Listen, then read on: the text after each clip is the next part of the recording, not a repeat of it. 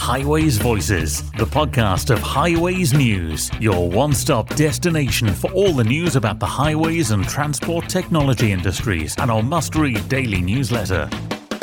Highways Voices is back for 2023 and welcome to the first episode of the year with a new name running a well established organisation. I've been around in, in transport policy a long time and, and really, you know, it is about keeping a single message on behalf of the sector and and sticking with it. I, you know, government wants to hear from representative bodies and membership bodies. It needs to know what they're thinking, what their challenges are, and what it can do to help. We meet the new CEO of ITS UK on the programme today. What does the future have in store for the Intelligent Transport Systems Industry Association? Find out on Highways Voices. Highways Voices, in association with partner organisations ITS UK, LCRIG, ADEPT, and the Transport Technology Forum. Max Sugarman to come on today's programme, but first let's have a look at some of the news on the Highways News website with Adrian Tatum. An integrated suite of draft action plans to help transform the way people move around Edinburgh has been published this week. The Active Travel Action Plan, Public Transport Action Plan, and Parking Action Plan each support the delivery of Edinburgh City's mobility plan to 2030. This envisaged sustainable, safe, accessible, and affordable travel around, to, and from the capital. Dorset County Council has been explaining to residents and businesses how it is reducing its carbon footprint through the construction and maintenance process of its highway network. It said it was making a positive impact on its carbon footprint through the way it constructs and maintains roads now in Dorset. Council has set the ambitious goal of becoming a carbon neutral council by 2040. Some of the ways it's reducing emission from its highway service includes use of low energy road surfaces such as low temperature asphalt, installing hotbox containers using solar power, and more asphalt recycling. Last year, it used over 14,000 tonnes of this sustainable surfacing, which is an increase of 8,000 tonnes on both the previous two years. And Leicester County Council is looking for contractors to deliver highway patching work in the county. The contract is split into two lots, with both being from the construction, foundation, and surface works for highways and roads. The council is looking to appoint a singly suitable experienced supplier for each lot to provide carriageway patching repairs and ancillary works within the area.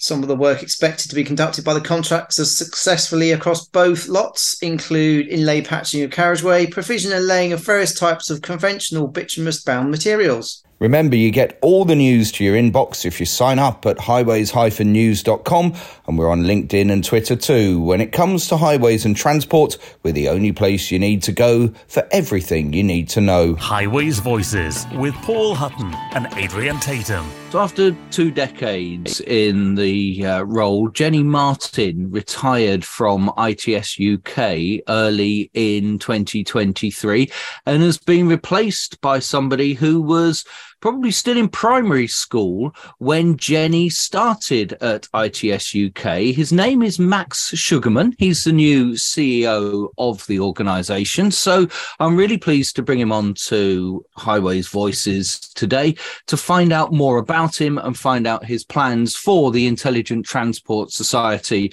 here in the UK. So, Max, thanks for joining us on Highways Voices. Before we get on to ITS. First of all, just tell me a bit about yourself and your background. Yeah, sure. And, and thanks for having me, Paul uh, on on Highways Voices today. I joined uh, ITS UK in November 22, and I've previously had a background really in corporate communications, in membership bodies, and in uh, transport and innovation policy. So, uh, you know, I've worked in corporate communications agencies working on infrastructure projects. I've worked at the Institution of Civil Engineers, where uh, I was helping in their external affairs engagement, again, very similar on infrastructure. And I've also worked in organizations like the Catapult Network and and uh, the Railway Industry Association, which was in some ways quite a similar organisation to uh, ITS UK in that it had uh, well about 300 members from across the, the supply chain in in rail. Uh, so uh, th- that's really uh, my background in terms of transport policy, and it's it's always been an area which I've been really interested and fascinated by. So you've been in the job now for a couple of months, Max. So what's your impression of it? How have you found the organisation? I found uh, ITS to be uh, incredibly welcoming. And I say that as in terms of the membership. You know, we have 160 members from across the industry, both private sector and public sector. And every single member I've met has been really positive and optimistic about the industry, really excited about ITS UK as an organisation and, and their role in it, and have been really helpful as well in terms of showing me what they're up to, giving me an overview of, of how they work in the sector, and lots of offers for, for site visits and, and to see what, what they're working on. So, I, first of all, I'd like to say a big thank you to the membership for, for making it so welcoming and, and such an, a nice environment to join.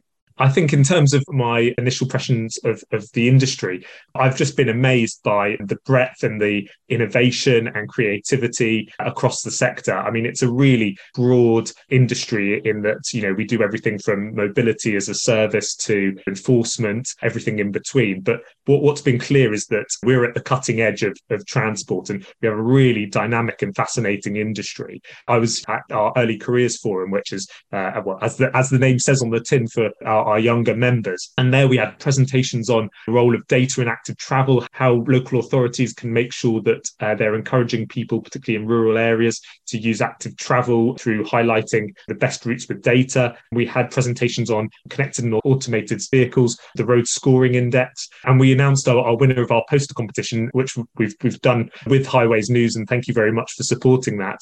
So Josephine James of the Leeds College of Building did a fantastic presentation on the perception of and human factors around intelligent mobility. And it, what it really showed is that actually we really need to consider how communities use transport and how we bring them on board when we're we're looking at new schemes and, and new projects to incentivize people onto say public transport. It was really fantastic poster and I know it'll be on the Highways News website, but I'd, I'd recommend looking at it there or on the ITS website too. Your background involves rail and the shared mobility there, and all the talk about shared mobility within the new ideas of the future. And you mentioned mobility as a service and so forth.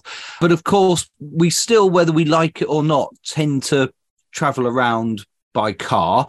Most people do. It's how our infrastructure's been built basically since Ernest Marples and Dr. Beeching decided to cut up and uh, throw away most of our wonderful rail networks. So we're still working by driving around in cars. And it's important that I guess ITS UK recognizes that and doesn't just do the aspirational stuff, but does some practical stuff of making solutions to make our travel greener and as efficient as possible as we transition in the long term away from the private car. Oh, 100%. You know, we've got members working in the road sector who are uh, developing, you know, helping to decarbonize, make our, our road network more efficient, whether that's the strategic road network or the local authority roads. We need to be focused on how we apply intelligent transport to those areas to make the, the most efficient use of them. I think, you know, there's some really positive work that's going on here and now, and it's not just sort of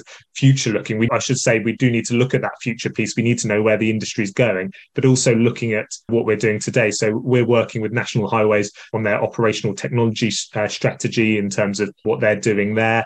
You know, another site visit I had was to Message Maker. I, I, I think that our connected vehicles forum, which uh, Paul you were at, and you know what they're doing in terms of their LED LED signs and displays and how they're focusing on recycling there. That's really important important and and uh, you know a quite clear practical way in which the sector can have benefits you know today and you know is is helping support decarbonisation and, and uh, efficient use of, of resources. So we do need to look at today as well as kind of uh, looking at what the the future brings in terms of that integrated mobility. Now, I chatted to a friend of mine, Scott Belcher, who used to be CEO of ITS America. And I said to him, I, th- I guess that your main job in charge of an industry association is being a diplomat because you're job is keeping competitor organizations working together for the common good, having the supply chain, working with consultants, working with government, all with different priorities, um, yet with the same overall goal of making transport cleaner, more efficient, safer he turned to me and he said, Yeah, you have to be diplomatic, but my main job is a salesman. My job is to get members into the organization and to work together. And you can only do that if you're bringing in new members, and especially in an industry as busy as intelligent transport systems, because there are so many new disruptors coming in all the time. Now you're a couple of months into it, and given the experience you've had in other industry bodies, what are you setting as your priorities for the year when it comes to developing ITS UK under your leadership? So, when I arrived at ITS UK in November last year, I was keen that I took the time to speak to the membership, go out and talk to our members, uh, to the forum chairs, for example, our board and council, and also to talk to stakeholders and those who are considering membership as well, potential members. And I was keen to get their views on, on the direction of ITS UK. And as part of that, we did a, a, a survey. We we asked um, an organisation called the Pulse Business to do an independent survey, so done sort of impartially from us about what the member priorities are and and, and what the perspective of, of the membership is for for, ITS UK mem- um, uh, uh kind of their membership experience. What was really good news is we had about 79%, 80% saying to us that they were really happy or quite happy with their membership. So the, the, the two highest categories, uh, which is really fantastic and a, and a really good benchmark to build on. You know, there's more to do. We can always make sure that scores higher, but that's a really good basis we found out that networking and events were the most valued ITS UK benefits. I, I don't think that will come as a, a, massive surprise to anyone. You know, our, our 13 forums and are kind of the, the bread and butter of, of the membership org- organization, things like our members day and, and conference uh, and the various different other events that we do throughout the year are, are, really valuable for members. But we also asked what their top priority was for the year ahead for 2023. And the top thing that members said that came, came at the top of their list was advocacy and raising the intelligent transport sector's profile. And that was closely followed by developing policy positions and setting out the future of intelligent transport. Um, and I think what that tells us is there's a really big job for us to be doing for making the case for the sector, for knocking on the door of government and saying, this is what intelligent transport is, and this is why it's really, really important to you and to, to the UK. That data and, and the conversations I've, I've had have, have fed into a plan for the year. So, what do the next sort of six to 12 months look like?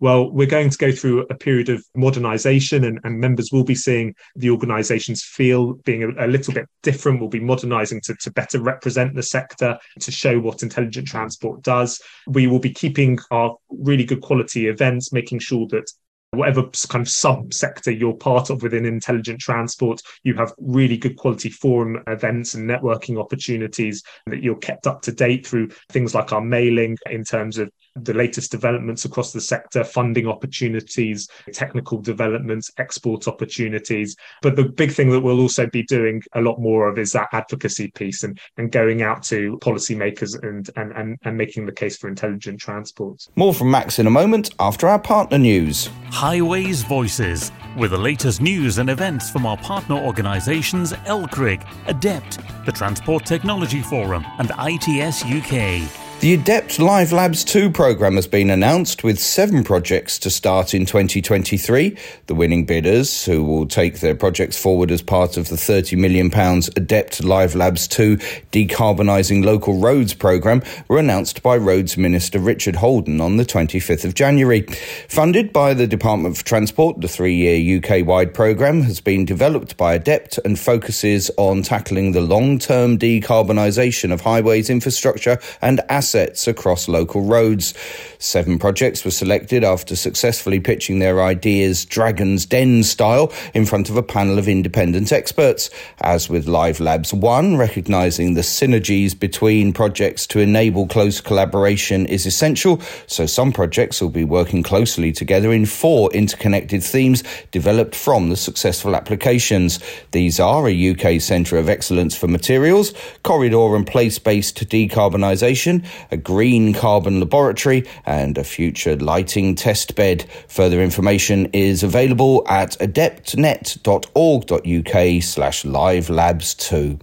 And talking of Roads Minister Richard Holden, he has backed the local council Roads Innovation Group's new online training platform, LCRIG Skills. LCRIG Skills was launched in December and allows users to access details of training courses that are relevant to the sector, including training location, dates, and the number of places available on the course. It offers a facility to book places on the course through the LCRIG platform. Details of trainers, consultants, and supply chain partners who can deliver training will also be made available, along with the availability to request specific training from the Register of Training Providers on the platform. The Transport Technology Forum's Electric Vehicle Charging Infrastructure Working Group is hosting an in person networking event on Tuesday, the 28th of February, with local authority delegates invited to register to attend. The event is being hosted at Novuna Vehicle Solutions at its site in Newbury. The group has been established to share learnings and knowledge attained through academic research and practical EVCI implemented projects. Last year, it, with the support of the Office for Zero Emissions Vehicles, vehicles launched a simple starter guide aimed at helping local authorities understand the challenges around delivering on street charging networks for electric vehicles. And as Max mentioned in his chat, we can have a look at the Highways News website where you'll find the winning entry in the ITS UK Early Careers Poster Award. Josephine James of the Leeds College of Building won the competition, which involved students and apprentices submitting posters looking at key issues and topics within intelligent transport. Josephine's entry, which looked at perception and human factors, was declared the winner by a panel of three judges. Max Sugarman, James Hornsby, who's ITS UK's Early Careers Director, and Rachel Coe from Arup. Swarco improves quality of life by making the travel experience safer, quicker, more convenient, and environmentally sound. From software as a service traffic management solutions to parking, VMS, EV charging, and road marking too, Find out how Swarco can deliver more efficient and safer traffic management.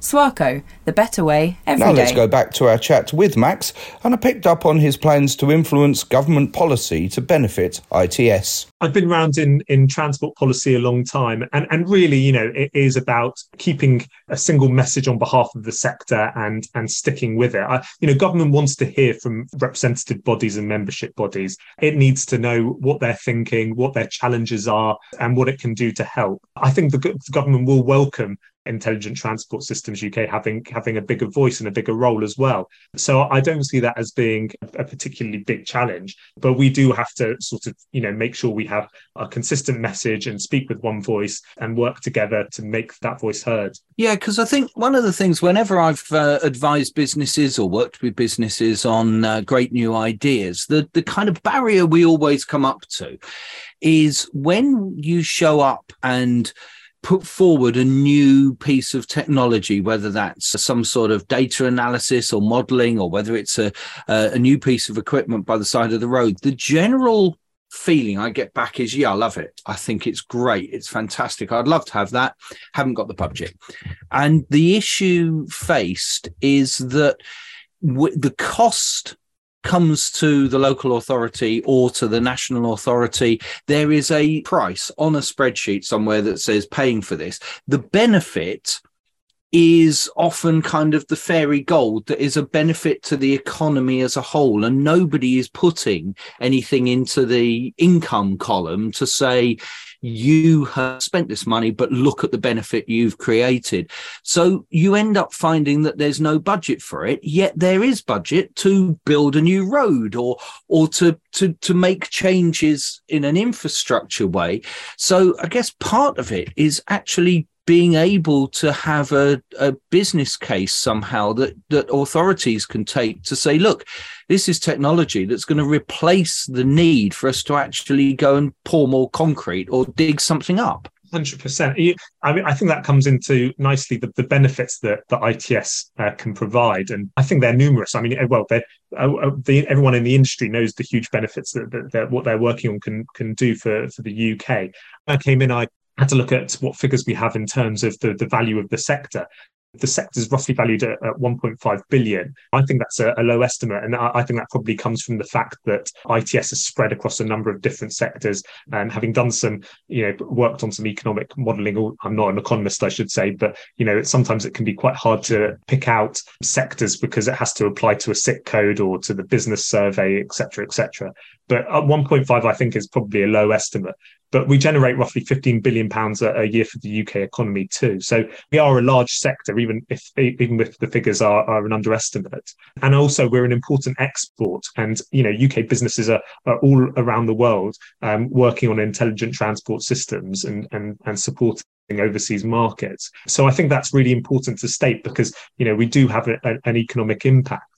Thinking about future schemes, we need to be more confident that what we can do is deliver efficiency, better experiences for customers and travelers, and also, you know, a real high potential growth sector. You know, this is a sector that we can develop to have a competitive advantage from, from other countries around the world and can be a real asset. And it is a real asset already, but can be even more so uh, in terms of high quality jobs, exports, and economic growth. Okay, Max, we're nearly out of time. I just want to just see what I've missed in as far as the the things that you think now you've come into the industry and had a couple of months to reflect that that you think that ITS does particularly well within transport? Well, where to start? There's a huge number of, of areas, but if I had to focus on a few, we are integral for for decarbonisation across both road, rail, and all other modes, and, and encouraging people onto active travel as well. Uh, you know, there's um, uh, really ambitious decarbonisation plans. We have the, the net zero target for 2050 for England and Wales.